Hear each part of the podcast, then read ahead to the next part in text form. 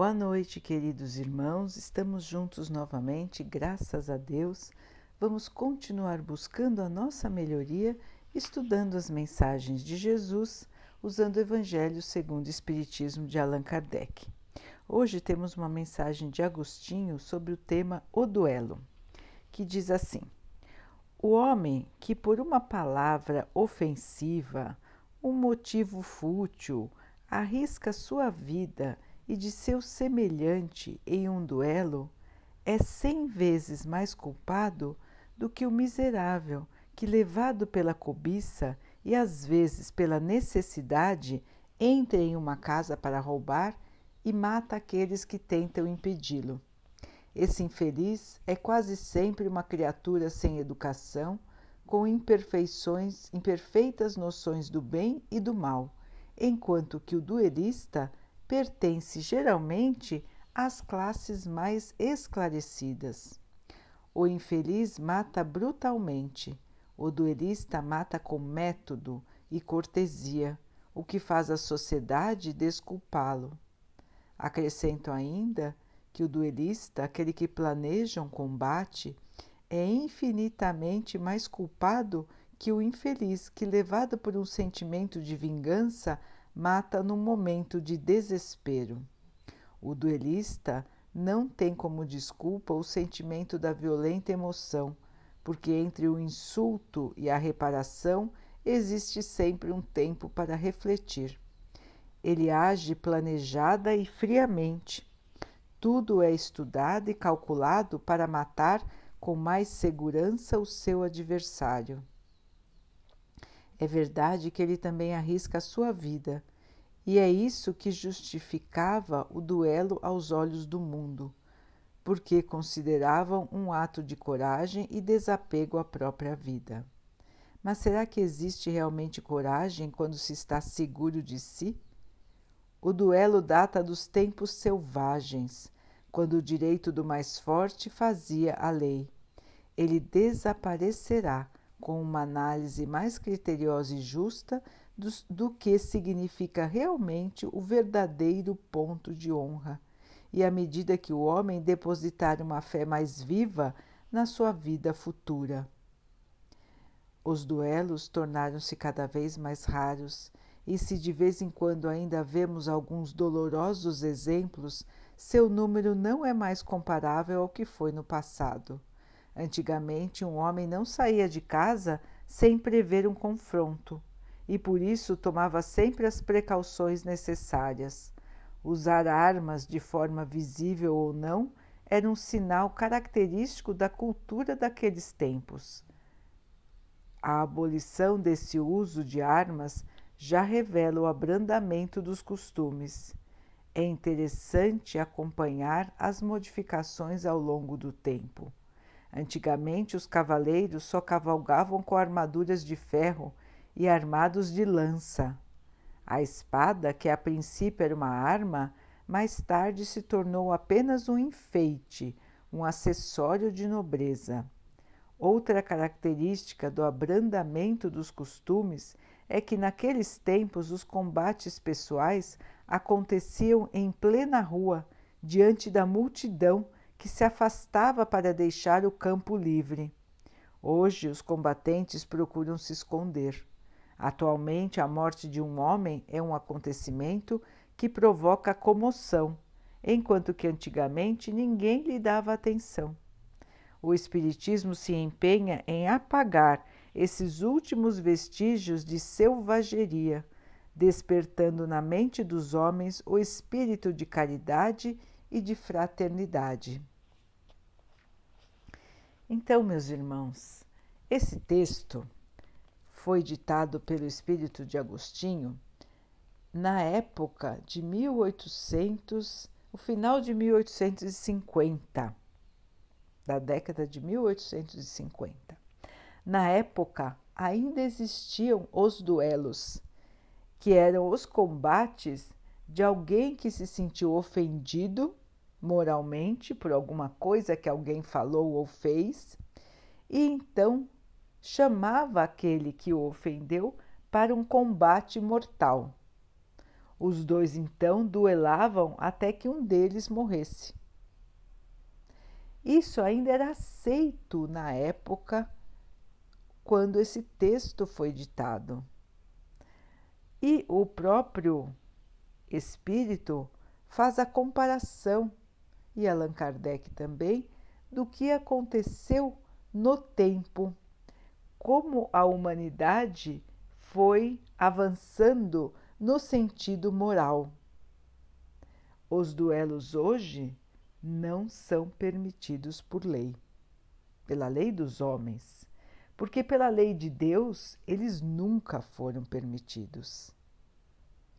Então, irmãos, nós vemos que aos poucos a humanidade vai aprendendo as noções da moral.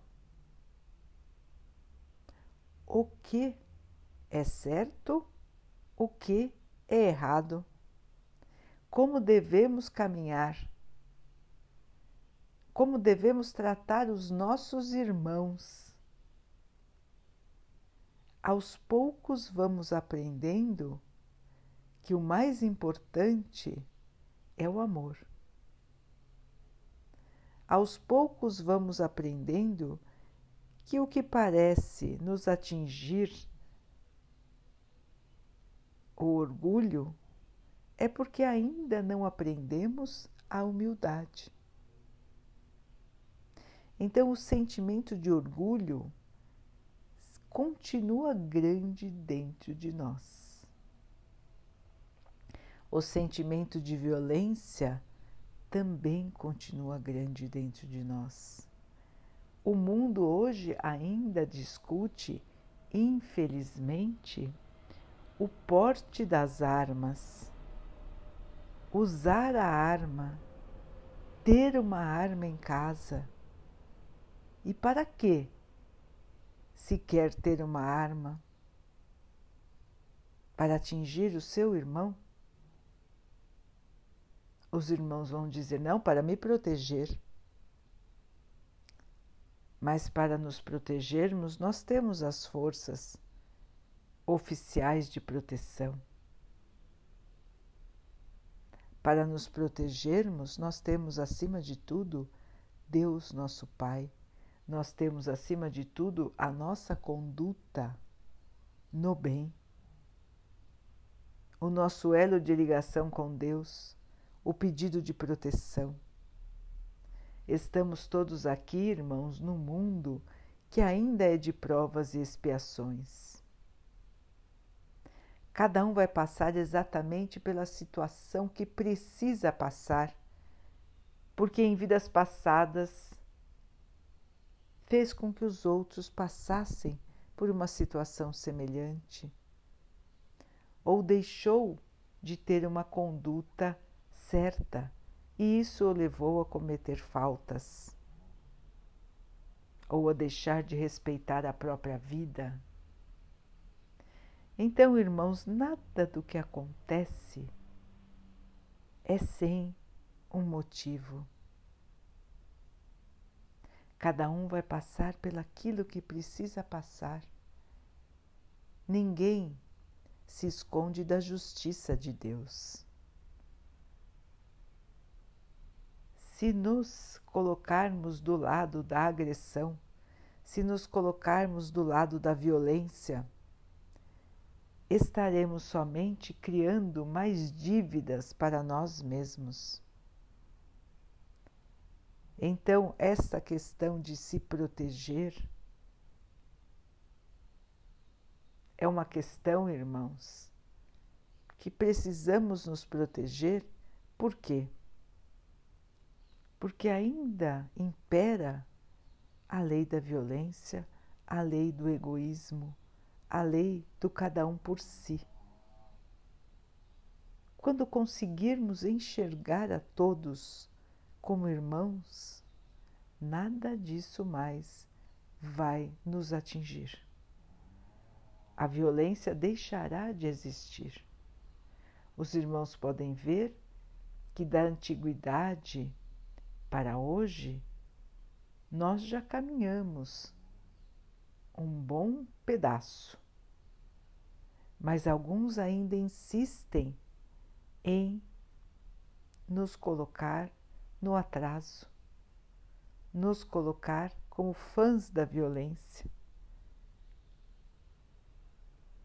Por que, irmãos, ainda nos agarrarmos aos costumes bárbaros? Na antiguidade, quando éramos ignorantes na moral, no conhecimento, como disse o texto, ainda se podia desculpar. Mas hoje, hoje nós já aprendemos bastante. Nós já recebemos o Cristo entre nós. Nós já sabemos as suas lições. Nós já sabemos o caminho da bondade, da caridade, do respeito ao próximo. Como podemos aceitar portar armas, querer atirar em alguém, querer atingir alguém? Como podemos aceitar as guerras, as dominações? Como aceitar a violência e a agressão, irmãos? Então vejam que as ideias ainda permeiam, ainda existem no nosso meio. Nós ainda encontramos justificativas para este comportamento violento, para esse comportamento insensato. Então, queridos irmãos, precisamos aprender a cultivar a paz nos tempos em que estamos vivendo, a paz está sendo esquecida. O mundo caminhava para cada vez mais violência. Foi freado, foi parado por um ser microscópico, por um ser invisível que fez com que toda a humanidade parasse para pensar. Muitos não querem, muitos enfrentam, se acham superiores a tudo, se acham invencíveis, não querem obedecer às regras, se acham acima de tudo e de todos. Mas muitos estão tomando consciência muitos estão refletindo, vendo os verdadeiros valores da vida, aprendendo que é necessário cultivar a paz e a harmonia. E a paz e a harmonia começa dentro da nossa própria casa. É dentro da nossa casa que estão os maiores desafios da nossa encarnação. São os seres que já estiveram conosco em encarnações passadas, ou que estão conosco para que possamos ajudá-los, ou que eles possam nos ajudar. Então é dentro de casa, irmãos, que precisamos começar a cultivar a paz. E como se cultiva a paz? Pelo nosso próprio comportamento. A paz não está fora, a paz está dentro de cada um de nós. A paz está em controlar os nossos pensamentos, as nossas tendências de reação. A paz está em examinar o que vamos dizer como vamos nos comportar. A paz está em nos colocarmos no lugar do outro, pensando o que o outro está sentindo, como o outro está reagindo, como o outro pode estar nos compreendendo ou deixando de nos compreender. Quando examinamos as nossas atitudes, as nossas palavras, quando nos colocamos no lugar dos outros, ouvindo o que nós dizemos, nós vamos tomar mais cuidado, nós vamos tratar melhor as pessoas que estão conosco na nossa casa. Nós vamos ter mais paciência com os defeitos morais dos outros, porque sabemos que também temos defeitos morais. Ninguém é perfeito, todos nós temos as nossas dificuldades, cada um num ponto, mas todos têm dificuldades. Então, irmãos, para cultivar a paz, precisamos, acima de tudo, ter humildade de saber que nós também erramos. Nós erramos o tempo todo e nós precisamos do perdão de Deus. A cada dia que fazemos o Pai Nosso, pedimos perdão a Deus e dizemos que vamos perdoar os nossos irmãos, assim como Ele assim como pedimos a Ele que nos perdoe. Então, irmãos, é hora de fazer a nossa parte. Vigiar o nosso comportamento, perdoar o comportamento dos nossos irmãos. Os irmãos têm um ditado que diz: se um não quer, dois não brigam. Essa esse, como muitos outros, é um ditado muito verdadeiro. O confronto só se faz se nos colocamos em posição de confronto. Se não respondemos, se não revidamos, o confronto não existe. Então precisamos identificar as situações que levam ao confronto. Identificar os irmãos que não conseguem se comportar. Tentar abrandar, tentar conviver. Se não for possível, muitas vezes é necessário nos afastarmos, mas não partir para o confronto. Buscar um outro lugar, mas não partir para o confronto, não partir para a vingança, não guardar o ressentimento, a mágoa, apagar esses sentimentos do nosso coração.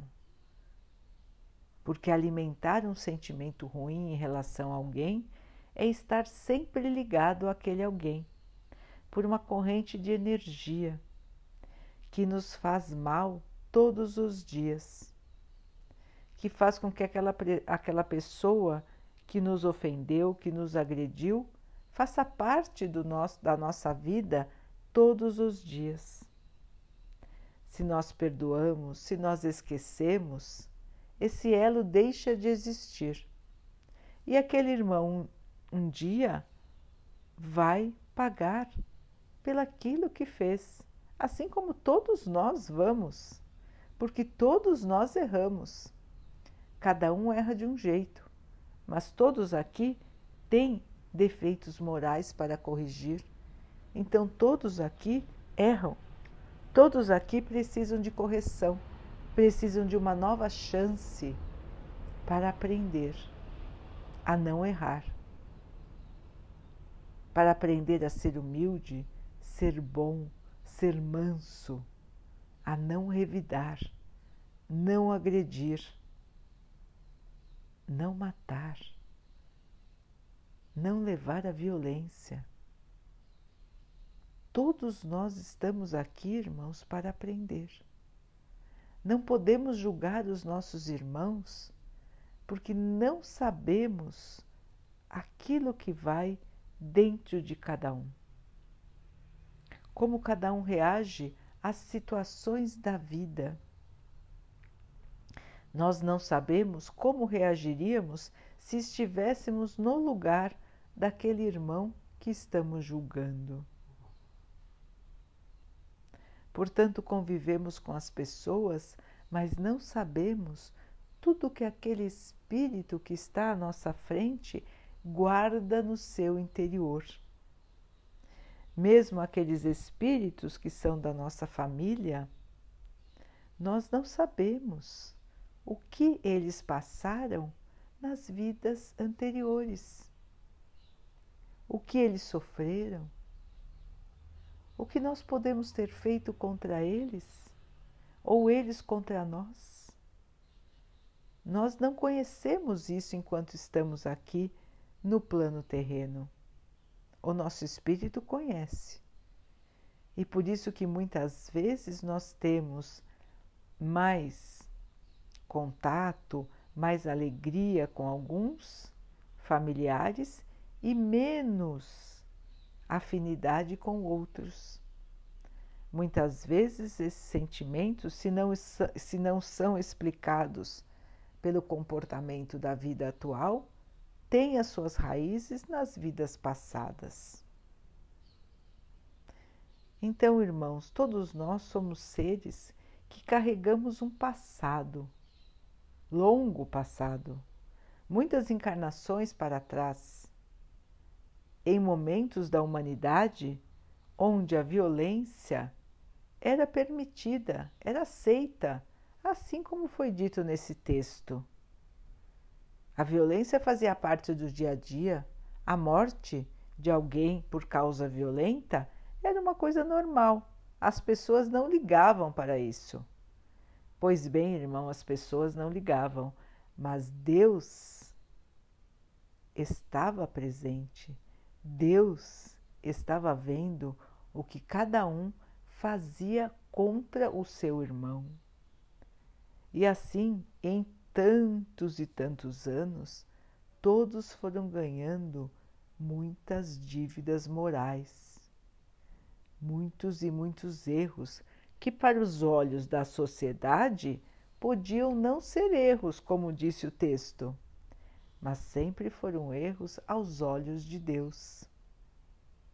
Assim como agora, irmãos.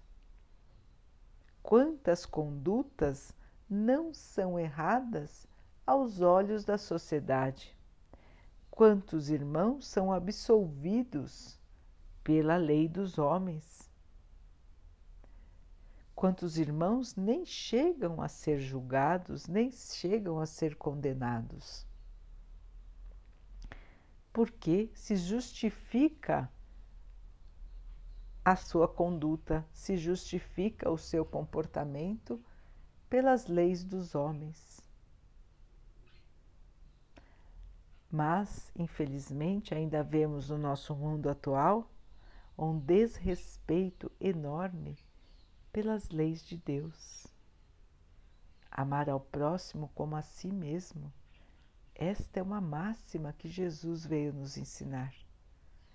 Alguém que agride, alguém que ofende, alguém que mata, não pode amar ao próximo como a si mesmo. Ainda não consegue. Então, meus irmãos, vejam que o nosso caminho para a evolução ainda é longo. Nós, embora tenhamos evoluído, para que possamos nos adequar, para que possamos nos comportar de acordo com o que Jesus nos ensinou, ainda temos um caminho a percorrer. Então, queridos irmãos, é des, des, no percorrer deste caminho é que vamos ganhando a nossa evolução. Pouco a pouco a Terra vai evoluindo. Agora estamos num momento de transição, que é um momento onde a evolução se acelera. E como ela vai se acelerar? Pela mudança do comportamento da maioria. É por isso que muitas mudanças estão acontecendo. Os irmãos estão vendo uma delas, estão vivendo uma delas. Uma grande pandemia que coloca todos a pensar nas suas atitudes, no seu comportamento, na sua maneira de encarar a vida os irmãos vão dizer: não, mas o pessoal não está ligando, Não, mas o pessoal não está tomando cuidado. Então, irmãos, é por isso que a doença continua entre nós. É por isso que ela está ainda vigente. O que aprendemos disso? Será que já aprendemos alguma coisa? Alguns já aprenderam, alguns já estão tentando mudar. Muitos ainda não querem aprender, muitos ainda não querem aceitar. É um processo, etapa por etapa, até que a maioria possa mudar. A Terra hoje abriga muitos irmãos que estão tendo a sua última chance aqui no planeta, última chance de mudar o seu comportamento. Então, nós infelizmente estamos vendo crimes bárbaros, crimes que já não aconteciam há bastante tempo e que voltaram a acontecer, comportamentos que nos assustam, que parecem saídos de tempos antigos e realmente são. São irmãos que estão tendo a sua última chance de encarnação aqui na Terra para ver se conseguiam aprender num meio moralmente um pouco melhor do que foi aquele meio da sua encarnação passada. Então eles estão aqui para melhorar, mas infelizmente muitos deles sucumbem, caem e continuam com o comportamento bárbaro que tiveram na antiguidade. Estes irmãos serão convidados então a encarnar em planetas menos evoluídos. Menos evoluídos do que a Terra, mundos primitivos, onde lá vão continuar a sua jornada de aprendizado, até aprenderem a respeitar os seus irmãos. No mesmo tempo, a Terra também está recebendo irmãos mais evoluídos. Estão encarnando e vão encarnar muito mais e em número muito maior irmãos que já não precisariam estar aqui na Terra. Irmãos que já aprenderam as lições morais, que já poderiam viver somente em mundos felizes mas pela sua bondade, pela sua compaixão, pelo amor que carregam dentro de si, estarão novamente aqui na Terra para mudar o padrão de vibração do planeta. E o que é isso? Mudar o pensamento da maioria das pessoas.